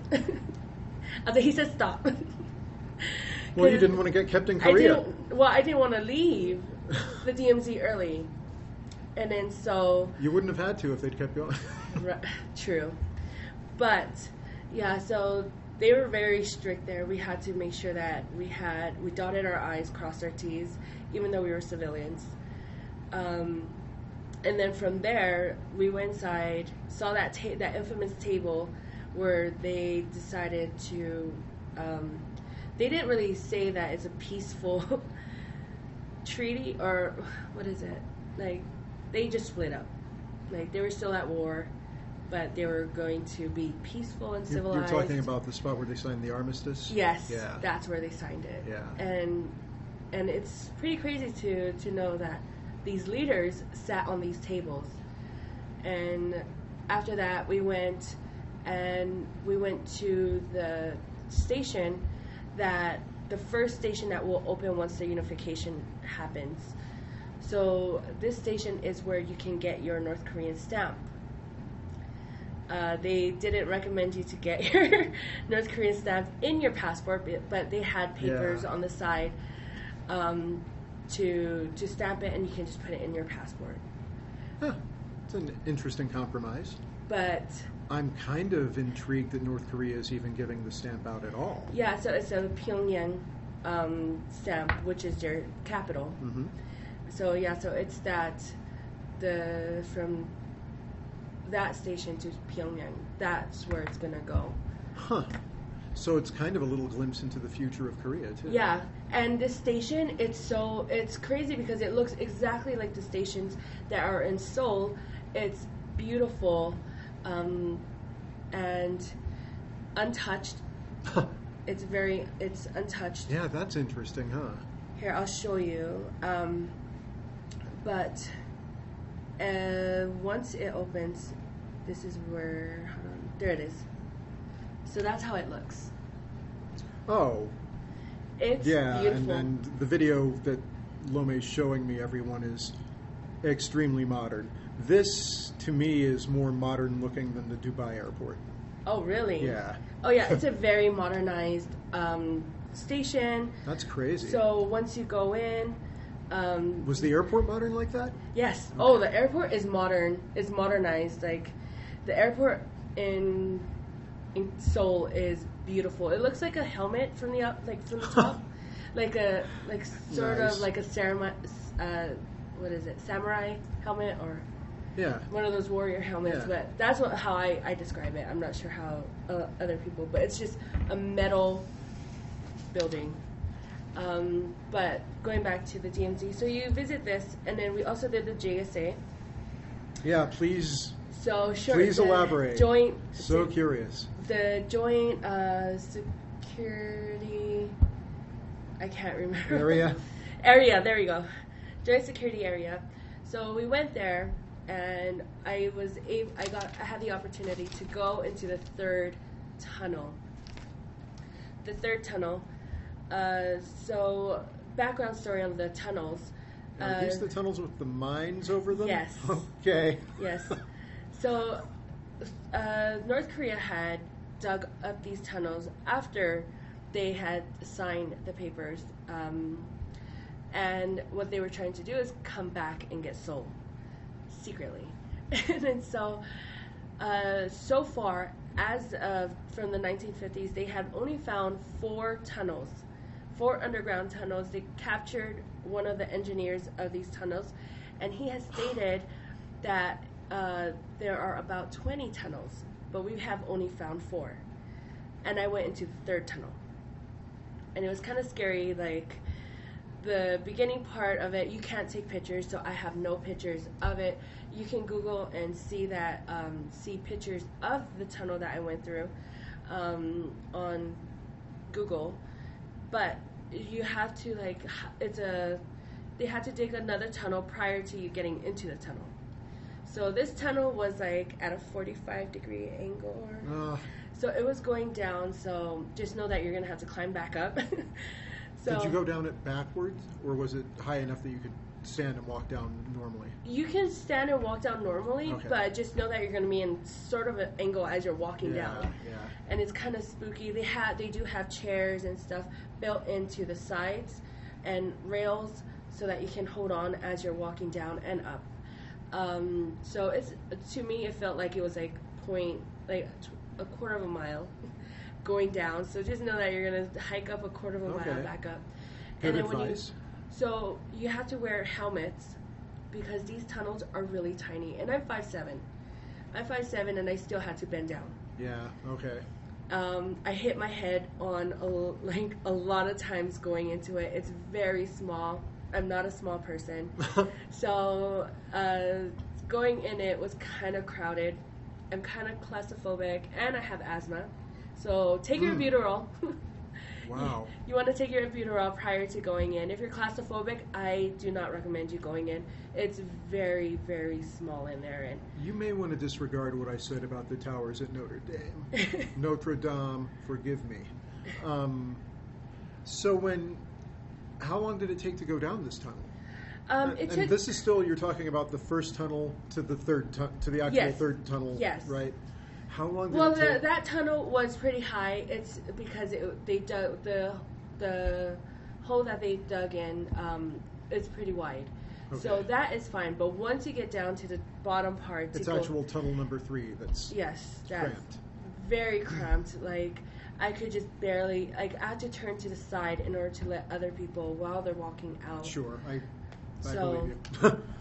So yes, it was pretty crazy. We walked all the way into the tunnel, going all the way straight through North Korea. Uh, they do have a door at the end. Once you make it to that door, you can see on a good day, which we went. We went on a good day to where we could see the North Korean side Hmm. of the tunnel. Um, so yeah, so there's this bob uh, barbed wire area, like with this door, and a, uh, in the door there's a hole, and that's the a little window that you can look through and see North Korea. This whole thing is kind of there's there's a really creepy element. It is. Oh, and the all of creepiest of that is uh, possibly 20 feet above us. There are possible landmines. Yeah, that's what my understanding is that between the surface and the tunnels, unknown number of live landmines. Yep, right? live landmines. That, so that anything above you just might set off. trigger. Yeah. yes. Okay. All So, right. It was. It was more for your entertainment dollar. Yeah, so it was pretty interesting going in there, but I survived. Um, going in, the distance going in, I would say less than quarter of a mile going Okay. in. Um, and then when we turned around, the coolest thing is when I went in, uh, on my way out, I saw all these different generals from different countries with their ambassadors. Like, it was just awesome. I saw India's ambassador, like, I don't know where else, like, Like a living military uniform display. yeah, so it was like a whole bunch of their security with these generals and these different people just walking in while we were trying to walk out. And what was pretty cool is they were waving at us as we were walking out. Huh. Like they were saying hi and shaking our hand as they're passing us. They they didn't shun us away or anything. Like cool. So they were pretty cool. I'm sure they've gotten accustomed to it over the years. Right? Prob- prob- they might have even started interacting with people to uh, keep themselves from being bored. you know, who knows? True. Yeah. So, and then we came back up, and my sister was just laughing because I am not the fittest person, and so going back up this man-made tunnel um, to get out of the tunnel, uh, I was trying to race like a seventy-year-old man. You were racing. I was racing him, like I said, like it was not that fun. Um, but it got to the point where I had to go behind him and kind of push him. He's Oh. from he was from Austria, Oh. so we talked the whole way through, and he was one of them Austrians who were um, very embarrassed with Arnold Schwarzenegger, but that's another time. like he he was laughing. He was like, "Oh, what about your governor?" And he just started laughing. I'm like, "Well, I'm not from California, so." um, but yeah, it was pretty interesting. I met a lot of interesting people from there. Good stuff. Yeah, so GSA, it's a must go, even though it's kind of spooky. But So, okay, you just said spooky. We just covered creepy. You- Uh-huh. You've used the word a couple of times about the DMZ that makes me curious, and I, I kind of want to apply it to your whole time in Korea. mhm. Uh, overall, how scared were you? the night before, I couldn't sleep. That's how scared I was. But uh, going to the DMZ, I was scared. Um, but other than that, like I was not scared to travel to Korea because I know a lot of people were kind of like um, that I know were kind of scared for me. But honestly, I was not scared to go to Korea. It was to the DMZ. But after that experience, it wasn't as scary as I thought. well, probably nothing was going to be as scary as that, yeah, right? I would think. Get, get that out of the way first, and you've already had your most dangerous experience, Mhm. right? And there was like a funny time that when I was at the GSA, uh, before we went into the tunnel, we visited the area to where uh, they that you can overlook North Korea, and it it's beautiful. North Korea is just Yeah. like the I- area I that know. I saw um, was beautiful, and so Yeah, I mean that makes it it seems like a shame It, yeah. that that it's such an infamous demarcation Mhm. that they take you up to a point to look into another country, Right? That's this beautiful, you know. Doesn't look that doesn't look dangerous, right? That doesn't look like a horrible place. Not from that point. It looks it looks like a great place. yeah. And yet it's this bizarre situation where these two places are so divided. You pay a fee to climb up into a building and look through the air Just to see. into another country. Yeah. hmm And what was crazy is in this area that I was in at the GSA, uh, I was able to stand there and listen to the North Korean propaganda. So what they do is from their area they take turns. So during this time, uh, North Korea was playing their Nice. propaganda towards like it was really loud, like you could hear it. And then afterwards, um, South Korea plays K-pop. they play K-pop. They and retaliate with K-pop? They retaliate with K-pop, and it's blasting through these speakers. They've weaponized it. Uh huh. And it was just funny to hear. Like they were just going back and forth. Like I have to they say, take turns. I, I would like to experience that. I've, I've never really had an interest in visiting the Mhm. the area, but I'd like to experience that. Yeah. Yeah, it was pretty crazy just listening to the K-pop. And I love K-pop, so when I heard the songs that they were playing, I was just laughing so hard. It's funny anyway. It is. It's really funny um, that they could still joke around like this and still be divided. But yeah, that was the GSA. Because it does kind of seem like it's that side of it anyway, is coming from a Uh-huh. place of humor. Mhm. You know, Uh, wow. I would love to stand there and listen to them blast propaganda back and forth. Oh yeah. If I could get some like foam earplugs, so I didn't just totally bleed my brain. But God, that's got to be fascinating. Oh, it was fascinating, And and, did- we went at the same at the right time too. Because once we got there, they just they had just finished, almost finished up their propaganda to where it was South Korea's turn. Okay, So right when we you got got to there, witness the transition. yeah, we witnessed a transition, and then all of a sudden you just hear K-pop, like EXO, like it's one of the. W- Was there a super "is this really happening" kind of feeling about it? Um, what do you mean? Not really. What were you just in utter disbelief at what you were? I was. I was. I was laughing, and at the same time, I was like, "These two places. This place is like known as one of the most secured places on Earth."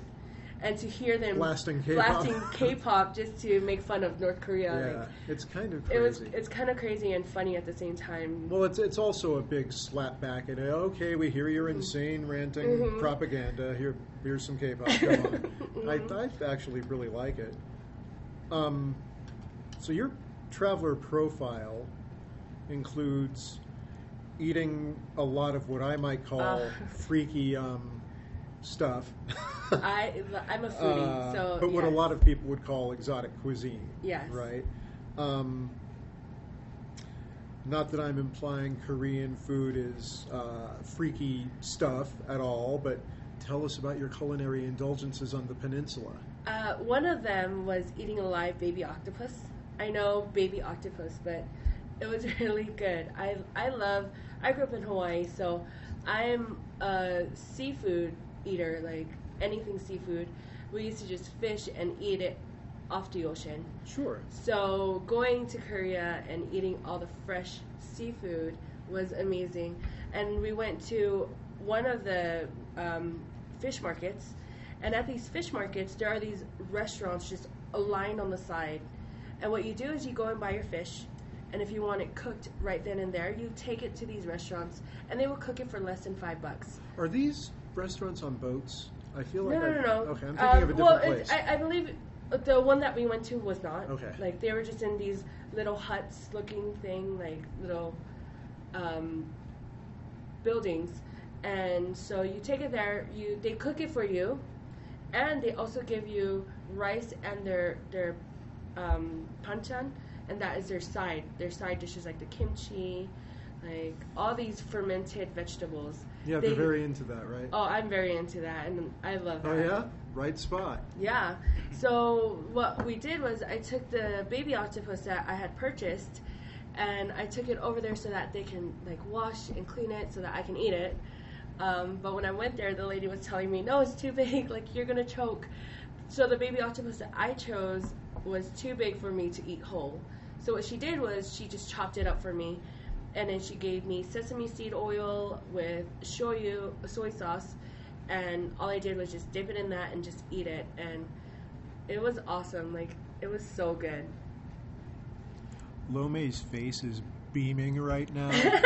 um, I could never want do what octopus. she's talking about. what else did you eat Um, I ate the pulpe silkworm. eat?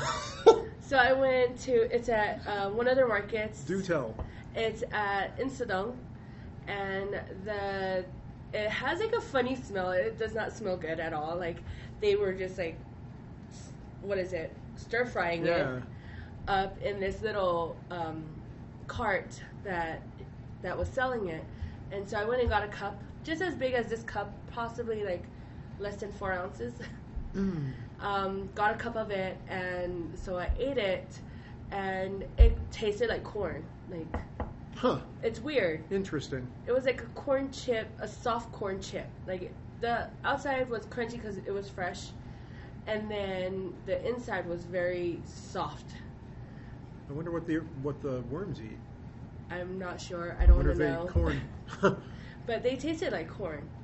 Um, I what else did I eat that was pretty interesting? Um, yeah, that was probably the most interesting things that I ate. yeah, I don't know if we're gonna get much more interesting than live baby octopus. Uh, it's called sannakji, so if you want to try it, I highly recommend it. But just chew a lot. Don't tell her, people, but I'm not trying. it's it sticks to your mouth. Yes, when you I eat bet. it, it sticks to your mouth. So you want to chew it all the way before you're able to swallow, or else it's gonna stick to your throat and choke. Um, but yeah, but I have to say Wow. the street food there is amazing. I'm actually craving street food. Is it Um, a good scene too? Is there a lot of it? Oh yeah. Pretty lively. Yes. Yeah.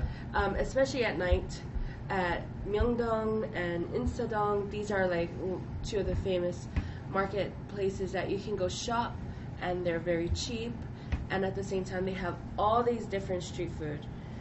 Like you can get a lo- live lobster, t- well, a lobster tail that was just caught like for 15 bucks. And that lobster tail was like one of the best lobster tail I've ever had. Oh my gosh. What do they season it with? Uh, so they had cheese and then their garlic aioli and Really? yeah, it Yeah, was this is not what I was expecting to hear. no. So what they do is they they fire torch it. Like it's they had a torch, they got the fresh lobster tail and they just torched it. I like the sound of that actually. Yeah, they torched it so it had that smoky taste. Um, and then they just seasoned it with salt and then just put like the cheese and then their garlic aioli Huh. over it. And Now, see, that's something I would happily try, and I don't even like lobster, and I would, I Oh, would happily love try that. lobster, so it's a it's a must eat. Wow, hmm wow, with a blowtorch, huh? Oh, with a blowtorch, yeah, it was pretty insane. I don't know whether that's as old school as it gets or as modern as it gets. it's an interesting technique. I'd love to watch it done. Oh, Well, yeah. I'd like to go there and see him doing it. Um, any other weird meals? No. Meals that I uh, probably everything you ate while you were there, I would think was weird, but Well, just like I, uh, I can't. I can't even imagine eating kimchi. But as, as Oh, we've I discussed, I'm. I'm weak. So Um, like Cindy said when she ate that Guinness soup here in America, it's just like the the, the Korean food. It wasn't as good as when I Oh, ate it in Korea. Yeah. Like, even though it's Koreans cooking the Korean food, for some reason, possibly it's just the air in Korea that makes it just that much better. But Well, one thing that definitely contributes is, um, you know, like if you eat beef over there, the beef is grazing on grass that's grown in Mm-hmm. Oh, different yeah. soil. The minerals are different, etc. The meat's going to taste different, of course, and the stuff in the ocean. Sounds horrible to think about, but different pollutants are going in.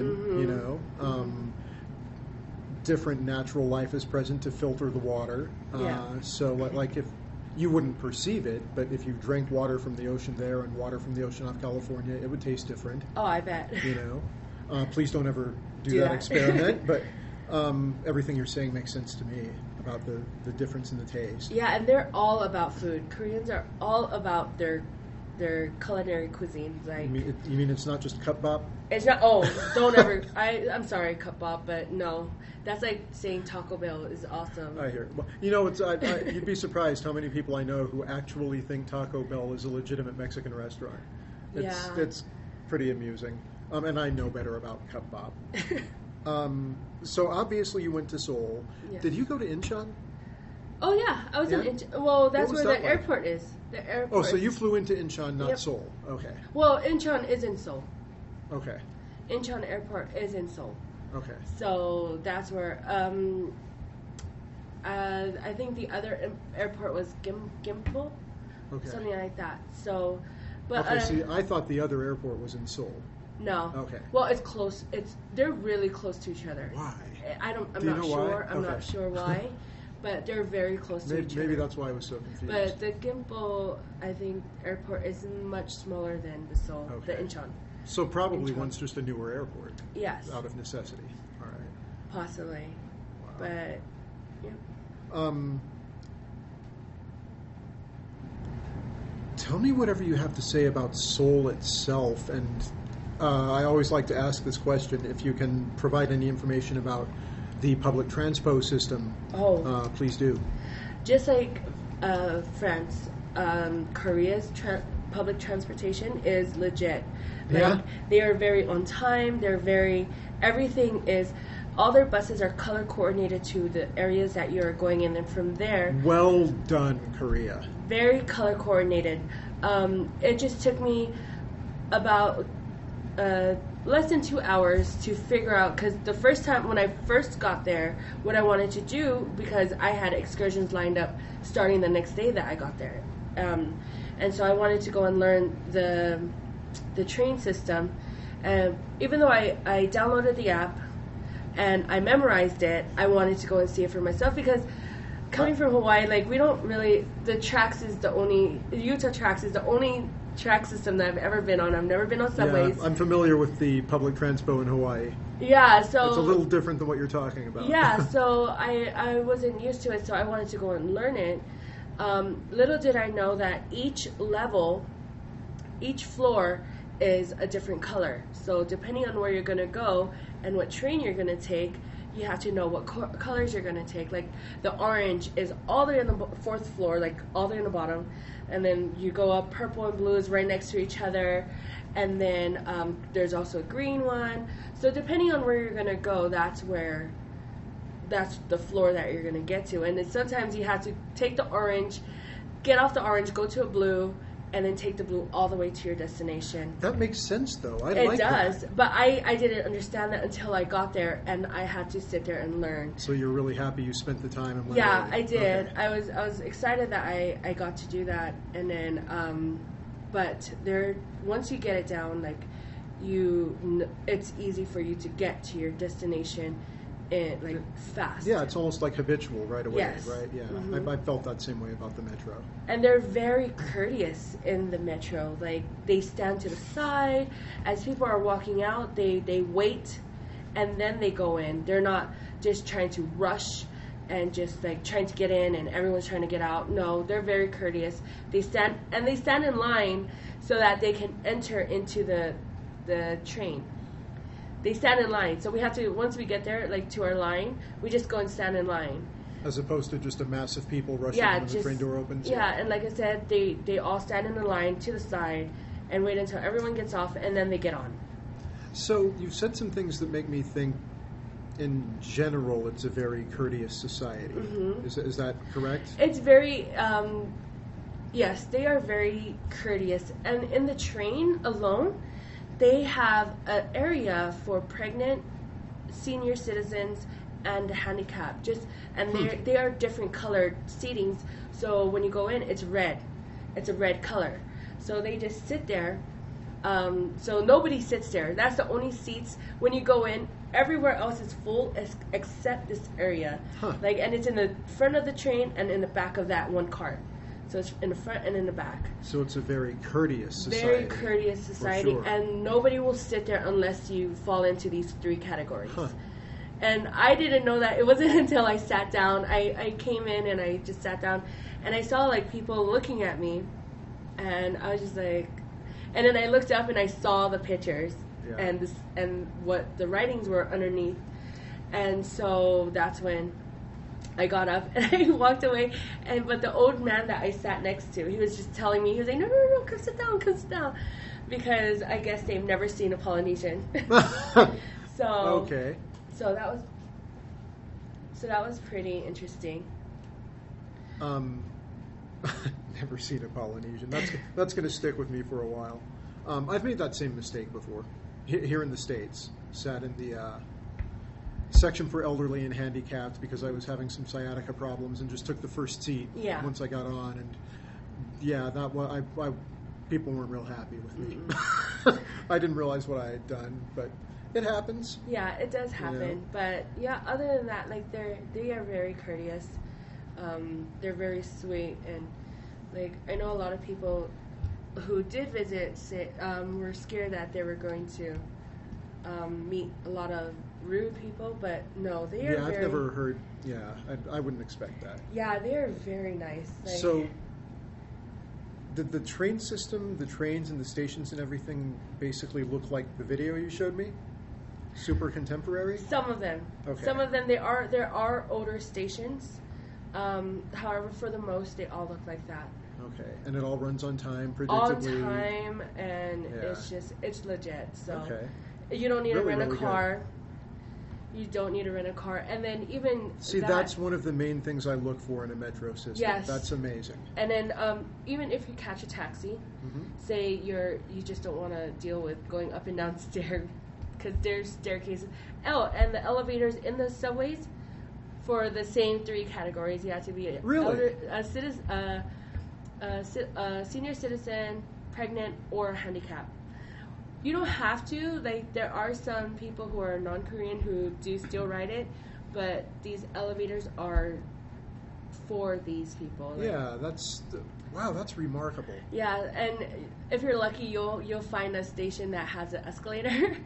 but other than that, it's all steps. And these people will, even up to the old people, like they will sometimes still take the stairs. Like it's incredible. There was a guy, I believe he was like in his late fifties, walking down with five cases of soda on his back. Like he went down the staircase with like he was a delivery person and he was taking it to one of the stores that's in the station and but he didn't take the elevator he took the stairs like so Courteous society. yep And did um, did a lot of people speak English? there And- were there were a lot of people especially in seoul um, i did visit outside of seoul i went to busan busan is the second biggest Mhm.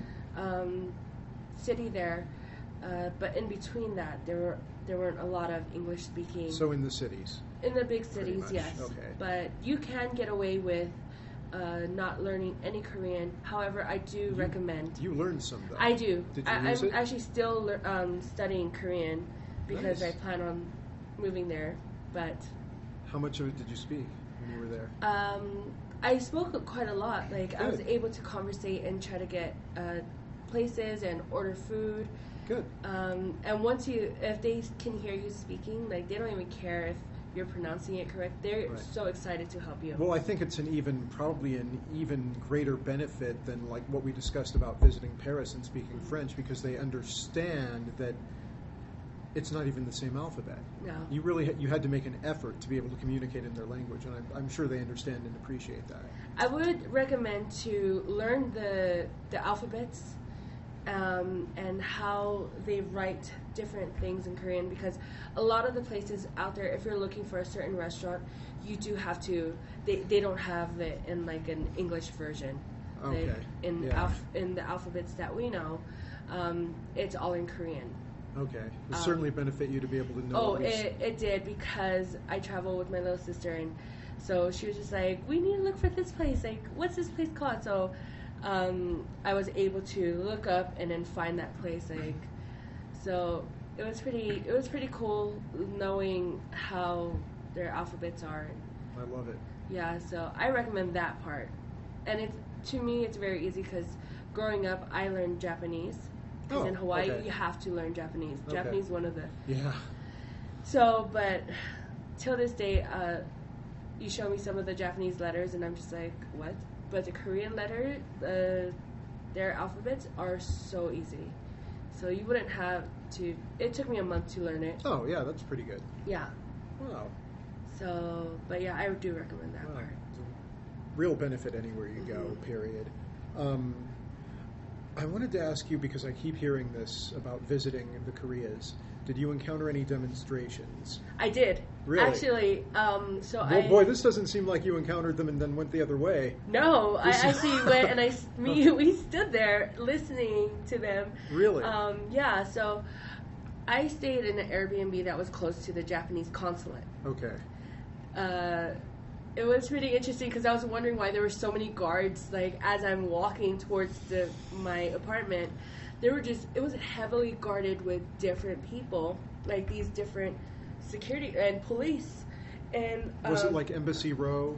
it was, and there was something. There was something going on between Japan and South Korea, to where the consulate was empty, but there were so many protesters outside of that consulate. I don't know what was going on, but I went and Wow. I stood there because they had like these trucks with all these writings and stuff like that, um, and so it was interesting. And we had all these protesters outside of the consulate, and. Huh. So it was interesting. They had like their megaphones. They were screaming into it. They didn't know the consulate was empty? Well, they knew because there was nobody in like nobody in the parking lot. And, like er- Huh. all the lights were off in the consulate. So it was pretty interesting. Yeah. Wow. So I did witness that. Like I heard that they do a lot of protests if they don't like the company. Like Yeah. they're very um, they're what is it? Their political views is very close to the United States. yeah. And apparently they're very vocal about expressing very vocal the because there's like it's basically almost like as if they're a free country as well. Yeah. Almost. Like, Yeah. But they have very similar rules as we do here in the United States. But they're allowed to express themselves. Yes, Fantastic. they are. Um, can you tell us anything about the airport? Um, very humongous. It's Yeah. it's massive. Okay. Like you have to know where you're gonna go. Really? Um, yes, and then from the airport, they have these buses that uh, it costs only ten dollars. It's the buses are as big as um, tour guide buses, so they they travel all over, all over Korea. Um, so just knowing which bus to take, so that because the bus that we took went right in like close to where I I was staying, so that was a plus. Like I just had to walk across the street, and Yeah, that's no where doubt. yeah. So, but knowing which bus to take is kind of hard. Like you have to try to communicate with the person that you booked things with. Um, oh, wow. but they have numbers on them. These buses have numbers, and you just ask them. But what's um, a bad thing is they have the same numbers, but they also have like alphabets. Like A, there will be one to ten, so you have to know Oh. B, eight, like all the way up to like Okay. H, like which area to. So I guess the letter designates a town or part of town. Yes. And the number designates The more street. specifically what stop. Yeah. Okay. Interesting. So, I, but again, though, I like it. yeah, it's It very. sounds like they've really got their act together. Oh, they they plan it down to the T. However, you just need to know where you're going in order for you to catch the correct bus. Because Okay. if you need to be on bus A1 and you're all the way at like C1, you gotta travel all the way back. You're gonna go to a different Oh yeah, city. yeah, and not and not like on a subway where it's a No. straight line back. And what they Yeah. do is like they just take your money and they don't tell you where you're going Sure. because you're Like- supposed to already Yeah, know. you should know. Yeah, Yeah, but it's a very massive, beautiful airport, and I loved it. once I was, again, not what I was picturing. But then when Yeah. you showed me the picture of the train station, hmm wow, like their their airport is really beautiful, very modern. I'm sure I'll see it at some point. Yes, Do you have any uh, closing words on the Koreas? Anything else you'd like to say? I would say travel outside of Seoul. Like I went to Busan. I took the train. There's a movie. It's called Train to Busan. It's a zombie movie. It's a must see. I love that movie. That movie, they're zombies. They got it right. um, but Did you zombie out on the train? oh, it was crazy because when I went there, it was exactly like the movie, like the train station that I was at. and just seeing things. And there's a, a part in the movie where they're trying to skip over these zombies and they're climbing on the bag holders, like above the seats. And in the movie, they fit nicely in it. So this is how small they are. And when I saw it in real life, I was like, my one leg will be able to only fit on that thing. Like, that's how small it was. And so just seeing that was just incredible. But I do highly Fun. recommend to go to Busan. Busan is the second biggest city. And if you like the beach, that is where you, you need to go because it's down south. Um, Busan is also well known while during their um, it used to be the slums of Korea. It uh, the there's a, a famous village. It's called gochujang. Uh, no, God, not that's the red pepper paste, but um, Kam, Gamcheon village. Um, but yeah, so there's it's this village. What they do is like they're trying to make money for their their city, so they came up with the plan to bring all these different artists in to just go crazy on the in this village. Mm, so what nice. they did was they painted all the buildings like different colors. Um, as you're walking there, like you'll see all these different murals, um, different artwork. There's like this staircase that had like it looked like books to a Oh, library. that's really cool. Yeah, it's very That's so cool. Like cool. that is one of the villages you need to go to because it's just incredible. And then so from this, it made their little the slums became like out, they came out of the slums. An art like, community, yeah. yeah, so it it was just interesting, and uh, it's crazy because in these in the slums, like you'll look down, like it's houses stacked upon each other, like, and um, while you're to get to these to the different homes, there's these narrow staircases that these seventy, possibly eighty year olds are still climbing these stairs. So yeah, they're very strong women and men, but it's a must go. Wow, I learned so much from you today. I never really thought about it in, in this context at all, Mhm. right? Um, and I feel like I almost feel like I have to go hear the propaganda war. Oh, you have You know, to. if- you have to make sure that you else. go during the the right time to where they're switching off. Okay. Yeah. And does that? I assume it's the same time every day. It's programmed, No, right? they Oh no. they take. I, I don't know. Possi- I don't know how they switch off, but they do. Okay.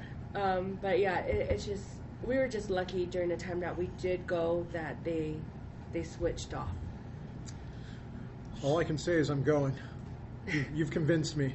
It's a must For go. sure. I loved it. All right. Thanks, Lome. And uh, Cindy, when you hear this, thank you. Travel Commando out.